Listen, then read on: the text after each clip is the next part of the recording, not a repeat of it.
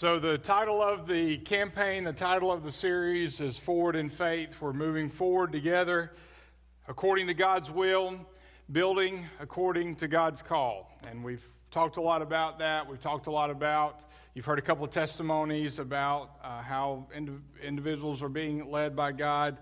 Uh, this morning, I want to talk about um, and try to answer the question what does God want me to do? Not specifically just about this campaign, although it will inform that. But you know, I think we need to ask the question regularly in life as we go about serving the Lord. You know, what is it that God wants me to do? What does He want me to invest my time in? What does He want me to be about in terms of service?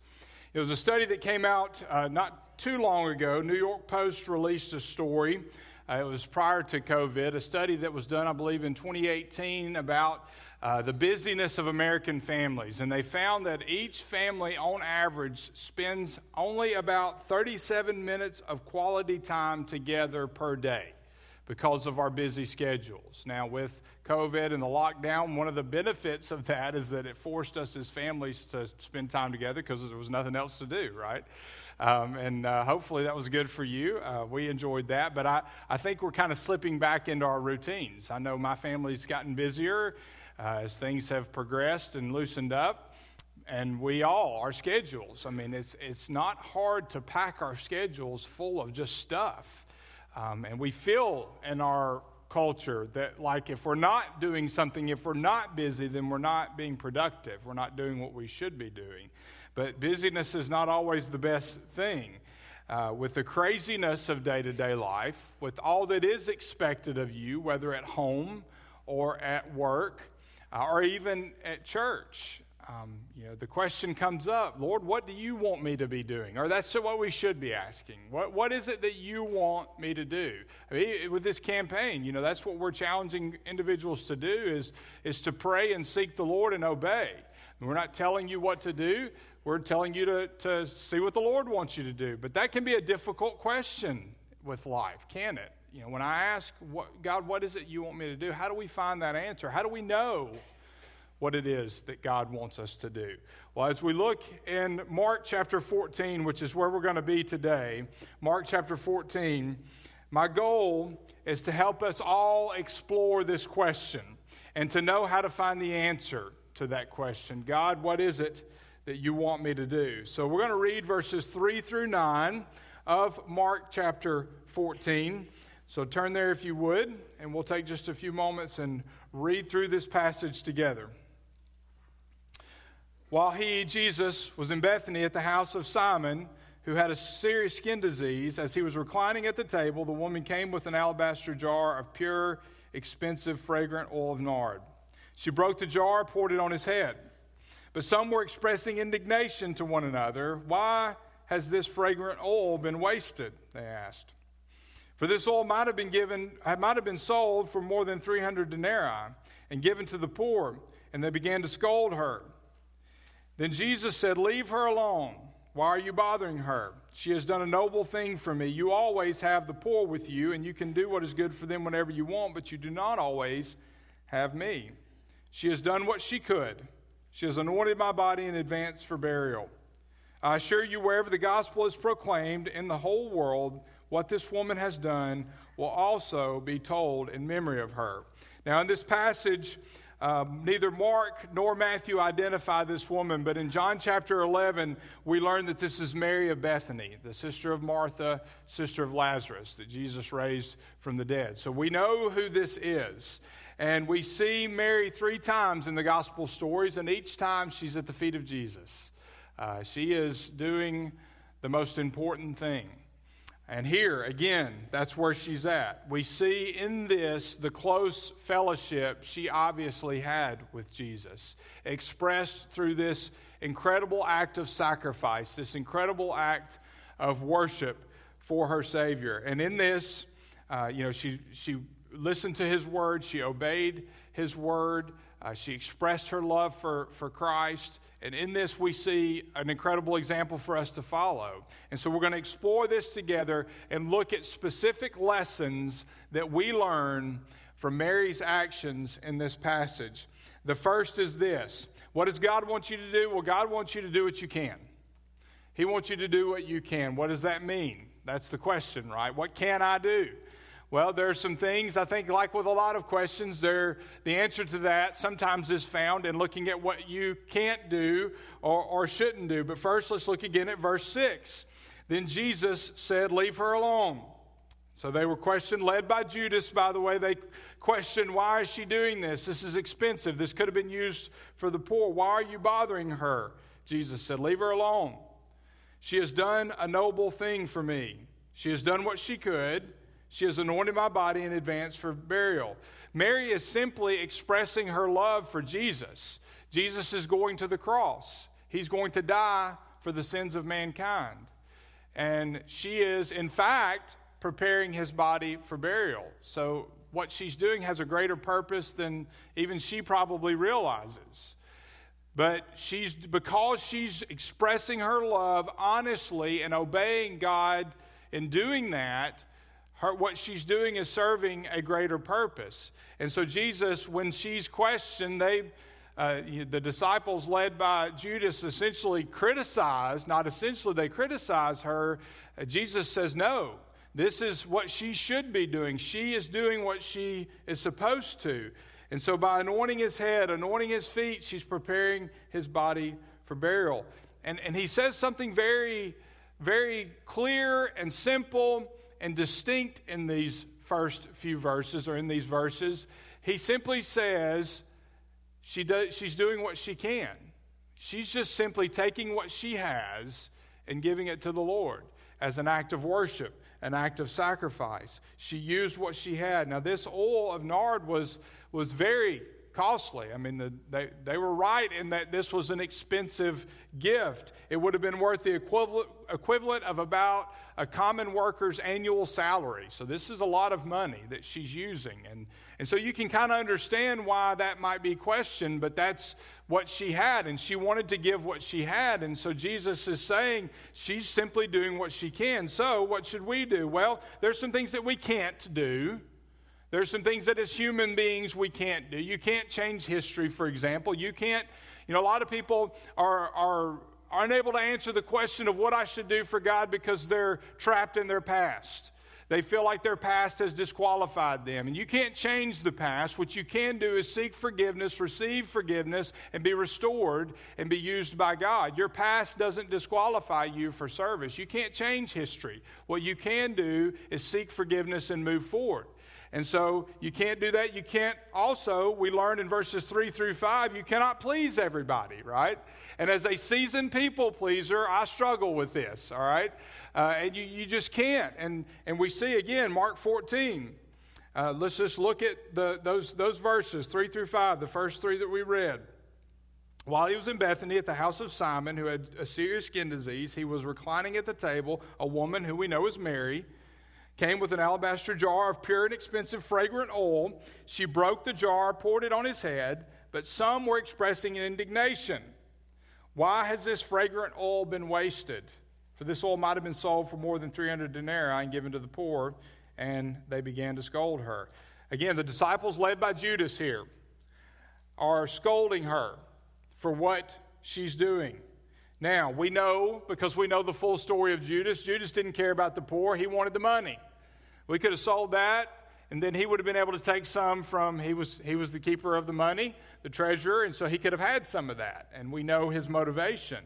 He criticizes Mary for wasting money, but what we see is that sadly Judas wastes his whole life because he didn't get this. He didn't understand what Mary understood and that we need to understand. Um, you, you, you cannot please everyone, but Jesus comes to her defense, right? He commends her for her gift. He knew the heart of Judas. He understood why the disciples would follow him. And hey, we can identify with that. We can understand why they might question that because it seems noble to want to take that and use it for the poor instead of pouring it on somebody's head and feet. But they, they just didn't get it. We, we understand maybe why they would do that. But while Jesus knew their heart, he also knew Mary's heart. He saw, he sees her heart and he's quick to defend her. Verse 6 Leave her alone. Why are you bothering her? She has done a noble thing for, for me. No matter what others say about your worship, your service, what you do for the Lord. All Mary could do was focus on Jesus. And the most important thing for you and me is that no matter what we do, whether it's praying about giving or praying about serving or praying about whatever it is that God wants you to do, our first check should be is my heart's desire to please God. You may not be able to please everyone, but you can please the Lord by serving Him and obeying Him, and that's what Mary did. Uh, the fact is, others may misunderstand, they may not get it. And, and, and that's understandable, but we, our concern should be with his approval. Something else here, when you look at Judas, who was you know, in the presence of God, in the flesh, God in the flesh, yet still did not believe, it's a reminder here when we see the condition of his heart that, that you and I, we can't save anyone. We can't save everyone. We, we can't save anyone. But there's some people that, that just won't believe. And sometimes we think one of the reasons we don't share the gospel, I believe, is fear that people won't believe. When the reality is, is it's not up to us to save. It's up to us to share the gospel and to do exactly what Mary was doing in this moment. She was pointing everybody in that household to Jesus. She was concerned with Christ. She was focused on him. She was worshiping him. And even in that, Judas still does not believe and so we are reminded that it's not our responsibility to save people. Uh, I witness I point people to Jesus. I pray that they come to Christ, but Jesus is the one who saves. I have to be faithful. And that's not a cop out. Uh, to, to not witness, it's not my responsibility to save. No, we still have a part in it. We are to do what Mary did and point people to Christ. But it's not up to us. The results are not up to us. In Matthew 19, Mark 10, and Luke 18, we see the story of the rich man who comes to Jesus and he asks, you know, what must I do to enter the kingdom of heaven? And Jesus knows his heart and he knows he's looking at it from a legalistic perspective. What rules do I need to follow? And so Jesus lists a few laws and, and, uh, and the, the rich man says, Well, I've done all these things which is another glimpse into his heart. Nobody obeys those things perfectly, but he's checking things off his list, isn't he? He's trying to say, What can I do to be saved? What actions, how can I earn my way into heaven? Knowing his heart, Jesus looks at him and says, Okay, well, here's what you need to do. You need to sell all your possessions, give away all your possessions, and follow me. And of course, the man's problem was he had faith in things and not in Jesus Christ. And so he leaves sad because he could not do what Jesus asked him to do. He couldn't give it up.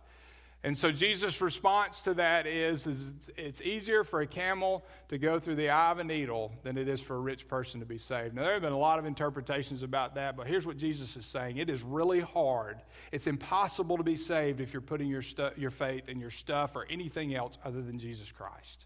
And if you have a lot, it's easier to have faith in what you have and not recognize your dependence on me. That's what he's saying. And so the disciples' response is priceless. Well, how can anybody be saved then? But what Jesus says next is so very, very important. With man, it's impossible, but with God, all things are possible. You may, you could go out and find the worst of the worst of society, and you and I look at that person and say, there is no way they could be saved. But God can get a hold of somebody's heart and change their heart. And I'm thankful I'm not responsible for changing hearts. I can't do that, but God can, and He will.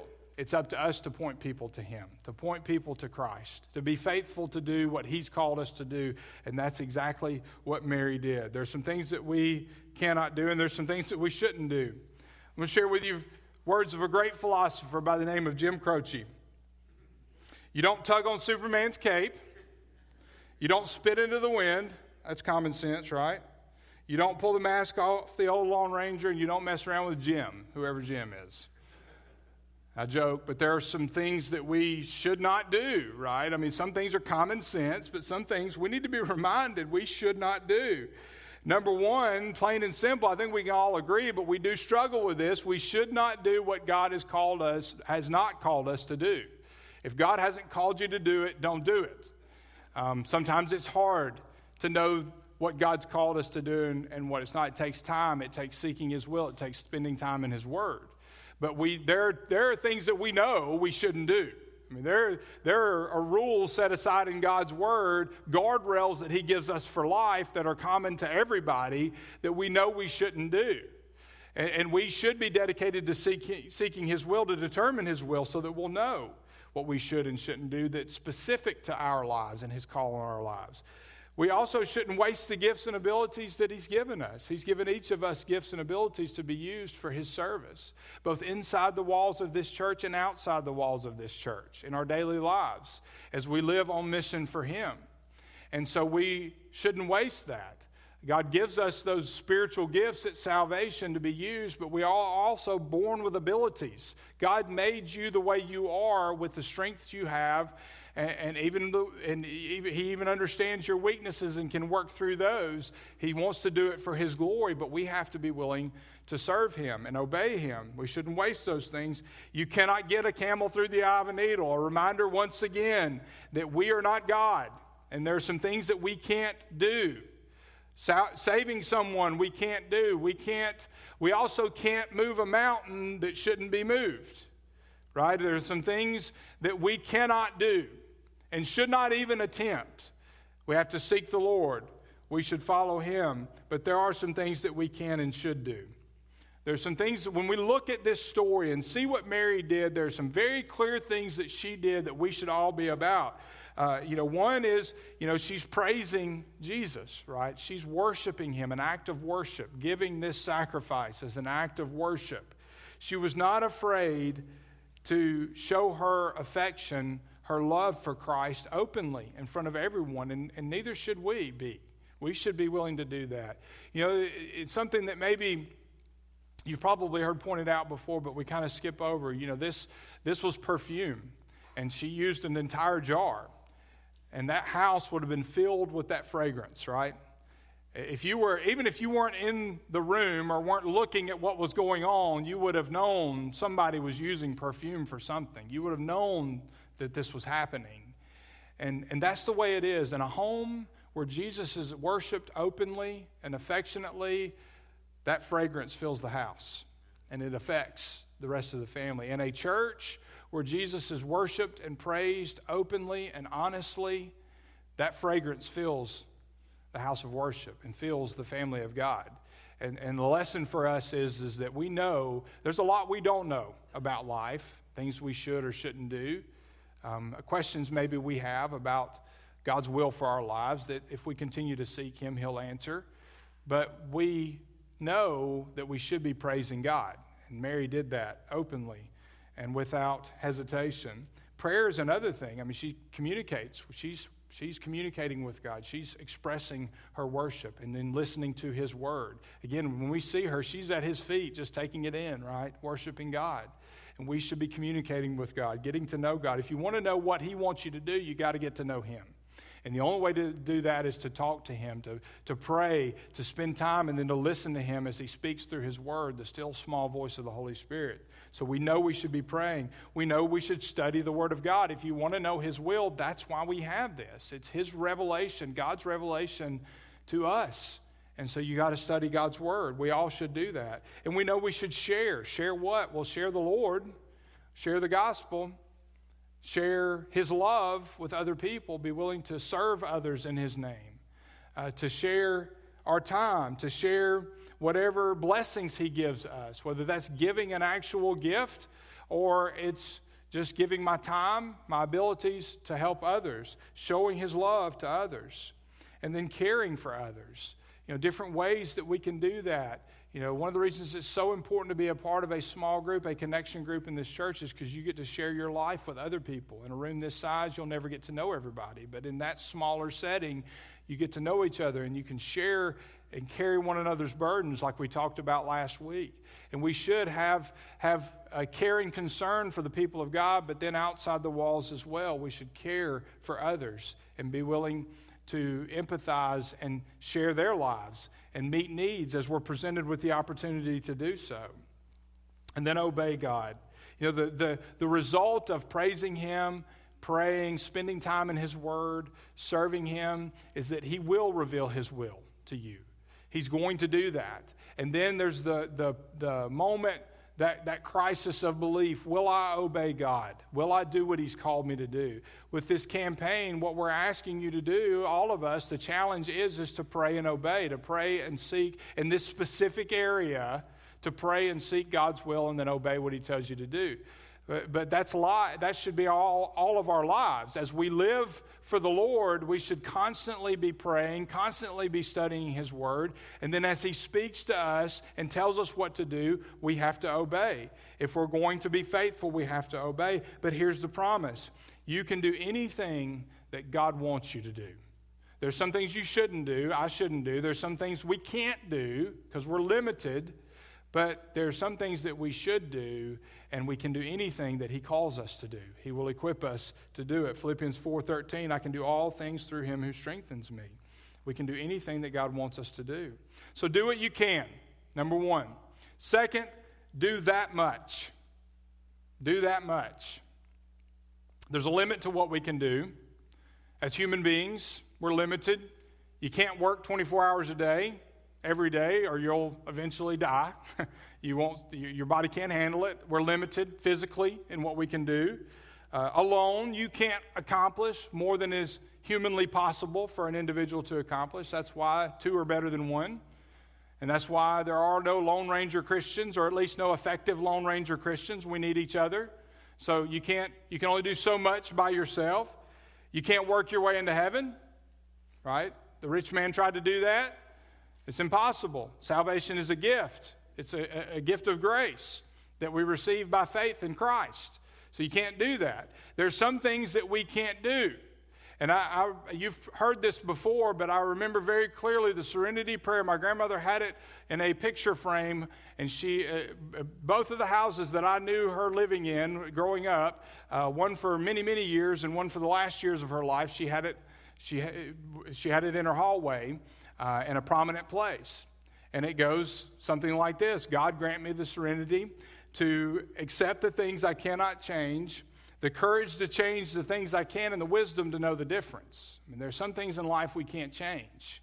You know, I, can't, I can't change circumstances all the time. I can influence them. I can't change the actions of others. I can't always change uh, the direction of my life. You know, I, we don't have control. Sometimes, even when we think we have control, it's just an illusion, right? We never really have control. God is the only one who has control. And so there's peace in accepting the circumstances that you find yourself in and being willing to accept that regardless of what brought you there. Um, there are some things that we cannot do. We're limited. And, and there, the, there is, though, no limit to what we can do. Uh, and, be, and be, have accomplished by obeying God and doing what He's called you to do. You know, by ourselves we're limited, but by the power of God, there's no limit to what can be done, individually and corporately as followers of Christ. Look at verse 6 again of Mark 14. Jesus said, Leave her alone. Why are you bothering her? Which is a lesson there, too, right? If no one else will defend you, Jesus will, if you are serving Him faithfully. And he does. He comes to her defense. He says, Leave her alone. Why are you bothering her? She has done a noble thing for me. She has done what she could. She has anointed my body in advance for burial. And here, verse 9. Here's the result. I assure you, wherever the gospel is proclaimed in the whole world, what this woman has done will also be told in memory of her. You know, Mary gave her best at the feet of Jesus. She started, as a, she started a wave of blessing that has continued from that day and continues today. I mean, you think about the fact that the blessing it brought to her family, you know, and, and just the blessing of receiving that praise and that defense from Jesus, but her town. I mean, the town of Bethany would have been forgotten had it not been for this. Uh, so her, her, her town receives a blessing in that. The disciples received a blessing. Everybody who would hear this story in that, that day and time or who witnessed it in that moment received a blessing. Everybody involved, the early church, as this was, was shared and repeated, received a blessing. And to this day, we're talking about it today. And so we are being blessed by this example, by this story. So, what Jesus said absolutely 100% came true. Now, think about in that moment, all Mary was trying to do was show her love to Jesus. She had no idea that, in, in 2021, a preacher would be sharing this story with a group of people in person and online. She had no idea. All she was doing was giving Jesus what she had. What, all that she had at her disposal. I want to show you I love you, Jesus, and so here it is. Here's what I have. Let me anoint your head. Let me anoint your feet. Let me worship you in this moment. This is that's all she's doing. And now eh, 2021 years later, here we are, or almost that amount of time, over 2,000 years later, here we are talking about her story. Amazing when we think about that. Amazing the effect this, is ha- this has, and, and that just goes to show you there is no limit to what God can do. The only limit is this the only limit to what we can do should be and is the will of God. Uh, whatever it is that we're trying to do, whether it's remodeling a building or, or starting a, a mission effort, uh, uh, overseas or at home or, or, or an area of service, the limits should be God, what do you want us to do? And if He says that we should do it, Mark 10 27, all things are possible with God. Even if it seems impossible to us, all things are possible with God. So do what you can. Do that much. Sometimes we try to do too much for God. Sometimes we don't we try not to do enough, to do just short do what he says, do that much, and do it now. Any hesitation in obedience is disobedience, right? I mean, when your kids, when you tell them to do something and they argue or hesitate, do you consider that obedience? I know I don't, right? And they hear about it. And so neither does God. I mean, we shouldn't think He would look at that any different. I mean, if we hesitate or we argue, that's disobedience. If he's telling you to do something, listen, there are times, and I get it, I've been there, there are times where you're seeking the will of God and he's not showing you yet for whatever reason. The timing's not right. You're not where you need to be spiritually. There's some things he needs to teach you or, or, or whatever. I'm not talking about those times. Those times are times where you wait on the Lord and you wait for him to give you directions because you can get out ahead of God and, and that causes problems. But there are plenty of times when we seek God's will and He shows us what we're supposed to do, and then we're our question, we really want to know God's will, and then He tells us, here's what you need to do, and then our question is, is that really what you want me to do? Now, that's the time to act, right? It's in those moments when we know very clearly it's a lack of faith when we don't act. And so when God reveals Himself, do what you can, do that much, and then do it now. Don't wait. You may miss the blessing of experiencing God working in through you. There's a time for every purpose. Ecclesiastes 3:1. There's an appointed time for everything. And there's a time for every event under heaven. You know, life is really all about timing, right? God's timing. And that's something that we have trouble getting in line with. Uh, I do, and we all do. Because we don't know his mind. I mean, Scripture tells us that we don't know, we can't know the mind of God. He reveals himself to us, but his ways are far beyond our comprehension.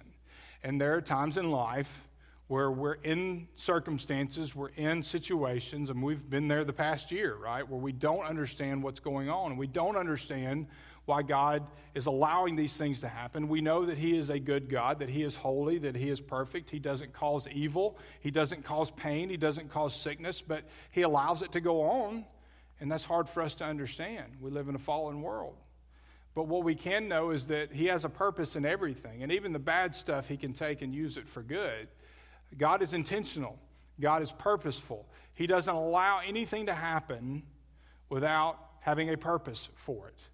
Even in the book of Job, when he allowed Satan to persecute Job, there was a purpose in it. A purpose that even Job didn't know, part of which he didn't even understand. He didn't know that we would be learning from that story, just like Mary didn't know we would be learning from her story. But there's a purpose in it, and we have to believe that. We have to trust that God's timing There's a time for everything. And, and, and I've experienced in my life, I've shared with you before, I knew when I was called to preach, there was a time where I, I wasn't doing that. And it was difficult for me to understand why God, you know, for, for a year in seminary, which seemed like an eternity then, now that I'm older, it goes by quicker. But still, for that period of time, you know, it seemed like I, I, didn't understand. God, you've called me to do this. Why didn't I do it? Well, it wasn't the right time. There were other things He needed me to learn before I started that journey in my life. And, that happens. We have to trust in God's timing. There's a time for every purpose, and there's a purpose for every time. Seems like I'm just playing with words there, but think about that. There's a time for every purpose, God's timing, but then there's a purpose in everything that happens.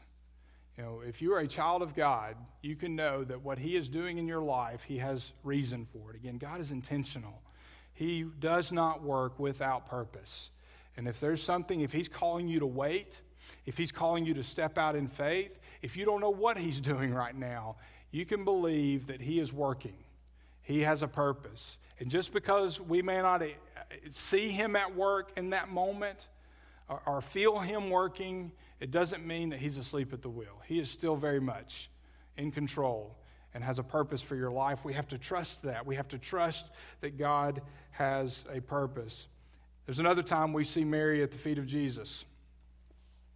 Her sister Martha, you know, is busy preparing a meal, and what's Mary doing? Well, she's sitting at the feet of Jesus. Martha is just, you know, working, busy little bee, working in the kitchen, and she gets mad. She gets upset. Jesus, do you really think it's fair that I'm in here working and she's relaxing at your feet? And what does Jesus do? He says in Luke 10 41 through 42, the Lord answered, Martha, Martha, you are worried and upset about many things, but one thing is necessary. Mary has made the right choice, and it will not be taken away from her. You just get the idea that Mary had the inside track as compared to the people around her. Everybody's running around like chickens with their head cut off. You know, the disciples are worried about when are we going to war?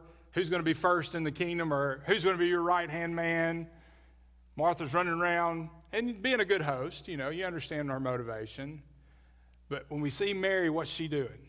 She's just focused on Jesus. I'm going to I'm going to spend time with you. I want to hear your voice. I want to express my love. She understood, possibly better than anybody else around her, what the per- her purpose was in that moment and what she should be doing. We need to know our purpose. We are built that way. We were built to serve God. We were built to know our Creator. There is the drive inside the God shaped hole, it's been called, right? The, the, the drive inside each human being to know why we were put here. And only God can answer that question.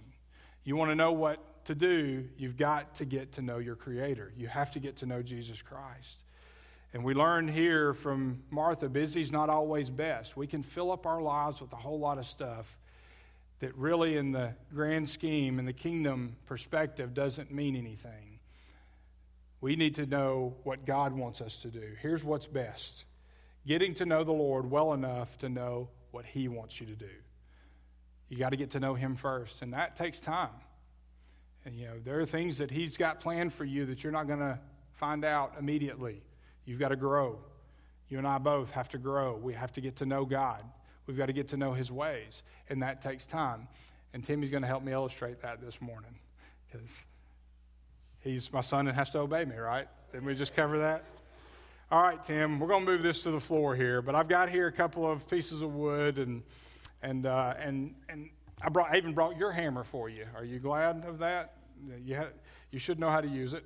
All right, grab this. Here's what we're going to do. Okay, we got a couple of pieces of board, and in one of these boards, I've already started a couple of nails for you, okay? And I'm going to let you, I'm putting it on the floor so I don't break the table. Hopefully, I won't break the floor too. Actually, you, you would break the floor because you're going to be hammering. Um, but uh, uh, the, the, the idea with any nail, right, is you want to drive it in. If you want to attach it to the other piece of wood, you got to drive it in. So I'm going to give you a chance to do that, all right? You think you can handle that? Okay, but there's one catch. You get one shot, one strike to drive this nail into the other piece of board. You want to give it a try? All right, get down here. Come down here. All right, don't hit me, Okay? Put your hand over here so you don't hit yourself either. Make sure you get it. Let's get it on. There we go. Either, either nail. I want you to take one shot and see how far you can get. You ready? Okay. You didn't quite make it. All right? Did you think you would? I mean, again, I think I'm on a power team kick because didn't they do that too? Y'all remember the power team? I think those are the only guys I've ever seen do that, but none of us can do that. Okay, let's take it slower and take your time and drive that on in. Hold the hammer down there a little bit more. There you go. A little harder. There you go. A little more. A little harder.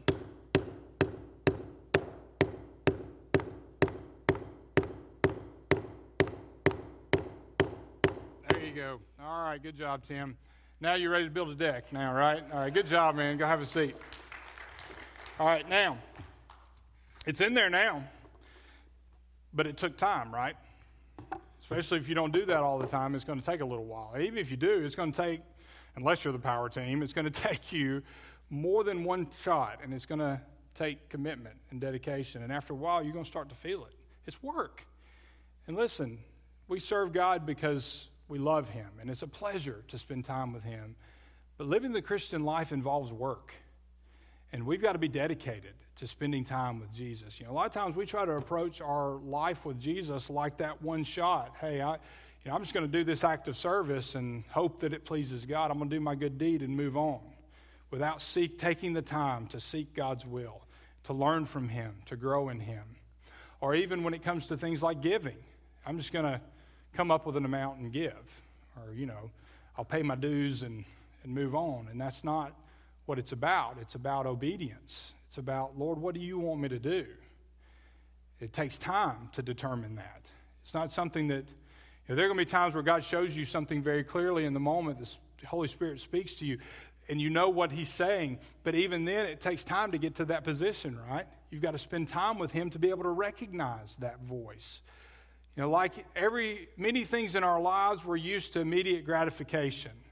You know, if we have to wait longer than three minutes in the drive-through, we're getting antsy. If our web page doesn't load within a few seconds, oh, it's too slow. Y'all remember dial-up, right? But we've gotten used to instant gratification. But what Jesus says is, you need to sit at my feet. You need to spend some time with me. You need to focus on me, learn from me. And that takes dedication. You want to know what God wants, it starts right there. And yes, with this campaign, but my hope is with your life, with my life, with my family's life, is that we're willing to spend the time necessary to determine God's will for our lives. As we grow in Him, He reveals His will to us through His Word. He shows us what He wants us to do. And there's the joy, the beauty of discovering the mind of God, of understanding the heart of God, and being willing and able, the privilege of following Him. And at that moment, we do what we can, what He's given us the ability to do. We do that much. We obey Him perfectly, should, and we do it immediately. We do it now. 2 Corinthians 6 2. Maybe today you're wanting to know what God wants for you, and while what He's doing right now is calling you in a relationship with Him. You don't know Him as your Savior. I don't know His will for your whole life, but I know right now He wants you to trust Him. And 1 Corinthians or 2 Corinthians 6 2 says, Behold, now is the acceptable time. Today is the day of salvation. If you're feeling God call you, tug on your heart, convict you of your sin, that verse applies to you. I'm not trying to coerce you. I'm not trying to convince you. But if the Holy Spirit is speaking to you right now, calling you into a relationship with Him, now is the acceptable time. You know what He wants you to do, you know what you can do, and you can do it right now. You can accept Jesus. We're going to have an invitation in just a few moments. Whether you're here or at home, you can cry out to Him and invite Him into your life and accept salvation. If not now, when? And if not now, why? If he's calling you to something else, if he's calling you to obedience, if he's calling you to step out in faith in some way in your life, in an area you haven't before. If not now, why? If not now, when? Now is the acceptable time. Whatever it is that God is showing you today, just we're going to have an invitation, and, and you, you just allow God to speak to your heart and tell you what He wants you to do, and then obey. Father, thank you for speaking to us, and thank you for showing us your will. Being willing to do that. If we will draw close to you, you will draw near to us. You will teach us great and wonderful things. You will teach us your heart. You will show us your heart. You will share with us your desires, instructions, what you want us to do. But we've got to be willing to listen. We've got to be willing to spend time with you. We've got to be willing to accept the gift of salvation that begins, that restores that relationship with you that we were created for. And if there's somebody here today who needs to take that first step by accepting you as Lord and Savior, I pray that they would come and share with me during this time of invitation their desire so that I can share with them the next steps they need to take. Or if they're at home, that they would, would just reach out over email uh, and share their desire to trust you. And Lord, I pray that we would be faithful to listen to your voice and obey your voice. If we do know you, that if you are calling us to a step of faith, whether it relates to giving or relates to serving or relates to you know, a, a, new mission that you've given us, a step of faith that you've called us to, uh, whatever that is, that we would, we would truly obey you, and that means obey you now, in the moment, not, hes- not without hesitation. Lord, thank you for the opportunity to respond to your word. May we do that in a way that pleases you. For it's in Jesus' name that we do pray. Amen.